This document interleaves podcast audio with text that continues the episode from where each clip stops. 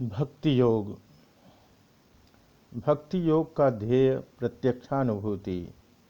भक्त के लिए इन सब शुष्क विषयों की जानकारी बस इसलिए आवश्यक है कि वह अपने इच्छा शक्ति को दृढ़ बना सके। इससे अधिक उसकी और कोई उपयोगिता नहीं, कारण वह यह ऐसे पथ पर चला है जो शीघ्र ही उसे युक्ति के धुंधले और अशांतिमय राज्य की सीमा से बाहर निकाल, प्रत्यक्ष अनुभूति के राज्य में ले जाएगा। ईश्वर की कृपा से यह, वह शीघ्र ही एक ऐसी अवस्था में पहुँच जाता है, जहाँ पांडित्य गर्मियों की प्रिय अक्षम युक्ति बहुत पीछे छूट जाती है। वहाँ बुद्धि के सहारे अंधेरे में टटोलना नहीं पड़ता। वहाँ तो प्रत्यक्ष अनुभव, सूर्य की उज्जवल रश्मियों से सब कुछ आलोकित हो जाता है। तब वह, यह विचार या विश्वास नहीं करता। तब तो वह प्रत्यक्ष देखता है। वह और युक्ति तर्क नहीं करता, वरन प्रत्यक्ष अनुभव करता है। और क्या ईश्वर का यह साक्षात्कार, यह अनुभव, यह उपभोग अन्यान्य विषयों से कहीं श्रेष्ठ नहीं है। यदि नहीं, बल्कि ऐसे भी भक्त हैं जिन्होंने घोषणा की है कि वह तो मुक्ति से भी श्रेष्ठ है, और यह क्या हमारे जीवन का सर्वोत्तम सर्वोत्तम प्रयोजन भी नहीं है? संसार में ऐसे बहुत से लोग हैं जिनकी यह पक्की धारणा है कि केवल वही चीज़ उपयोगी है जिससे मनुष्य को पाश्विक सुख प्राप्त होते हैं। यहाँ तक कि धर्म, ईश्वर परकाल, आत्मा आदि भी उनके किसी काम के नहीं, क्योंकि उन्हें उससे धन या शारीरिक सुख प्राप्त नहीं होते। उनके लिए ऐसी सारी वस्तुएँ जो इंद्रियों को चरितार्थ नहीं करती, जिनसे वासनाओं की तृप्ति नहीं होती, किसी भी काम की नहीं। फिर प्रत्येक मन की विशिष्ट आकांक्षाओं के अनुसार उपयोगिता का रूप भी बदलता रहता है। जिस व्यक्ति को जिस वस्तु की आवश्यकता होती है, उसे वही सबसे उपयोगी जान पड़ता है। अतः उन लोगों के लिए जो खाने, पीने, वंश वृद्धि करने और फिर मर जाने के सिवा और कुछ नहीं जानते। इंद्रिय सुखी एकमात्र लाभ करने योग्य वस्तु है। ऐसे लोगों के हृदय में उच्चतर विषय के लिए थोड़ी सी भी स्पृहा जगने के के लिए अनेक जन्म लग जाएँगे।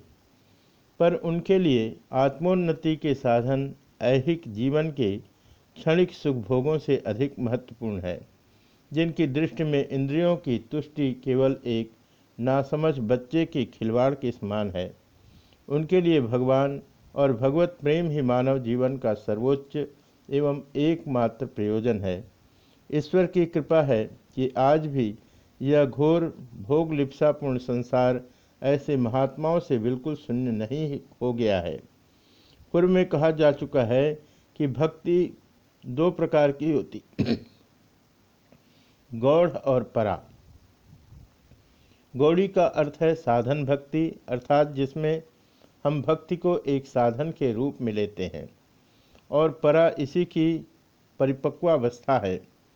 क्रमशः हम समझ सकेंगे कि इस भक्ति मार्ग में अग्रसर होने के लिए साधनावस्था में कुछ बाह्य सहायता लिए बिना काम नहीं बनता।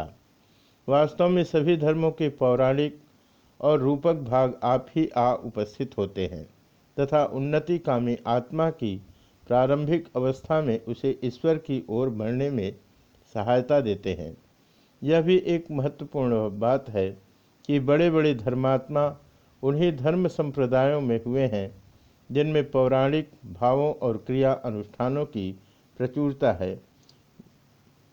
जो सब शुष्क, मतांध धर्म प्रणालियाँ इस बात का प्रयत्न करती हैं कि जो कुछ कवित्व में सुंदर और महान है, जो कुछ भगवत प्राप्ति के मार्ग में गिरते पड़ते अग्रसर होने वाले सुकुमार मन के लिए अवलंबन स्वरूप है। उस सबको नष्ट कर डाले, जो धर्म प्रणालियाँ धर्म प्रसाद के आधार स्वरूप स्तंभों को ही ढहा देने के प्रयत्न करती है, जो सत्य के संबंध में अज्ञान और भ्रम, भ्रमपूर्ण धारणा लेकर इस बात के लिए प्रयत्नशील है कि जो कुछ जीवन के लिए संजीवनी स्वरूप है, जो कुछ मानवात्मा रूपी क्षेत्र में लहलहाती हुई धर्मलता के लिए पालक एवं पोषक है वह सब नष्ट हो जाए।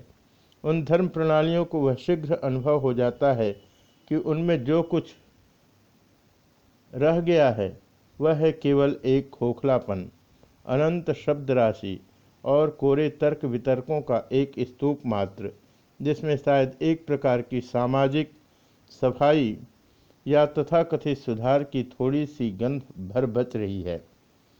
जिनका धर्म इस प्रकार का है उनमें से अधिकतर लोग जानते या न जानते हुए जड़वादी हैं। उनके ऐहिक और पारलौकिक जीवन का ध्येय केवल भोग है। वही उनकी दृष्टि में मानव जीवन का सर्वस्व है। वही उनका इष्टापुर्त है। मनुष्य के ऐहिक सुख स्वाच्छंद के लिए रास्ता साफ़ कर देना आदि कार्य ही उनके मत में मानव जीवन का सर्वस्व है।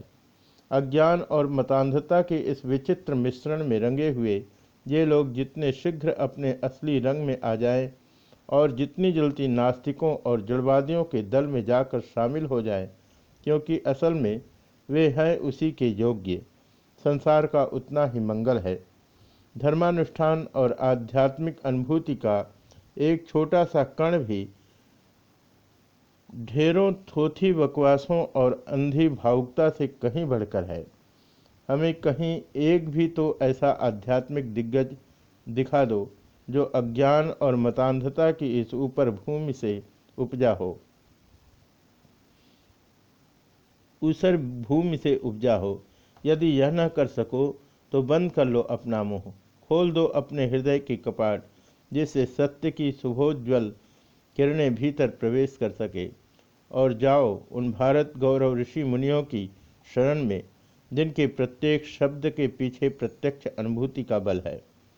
आओ, हम सब अबोध शिशु के समान उनके चरणों में बैठें और ध्यानपूर्वक उनके उपदेश सुने।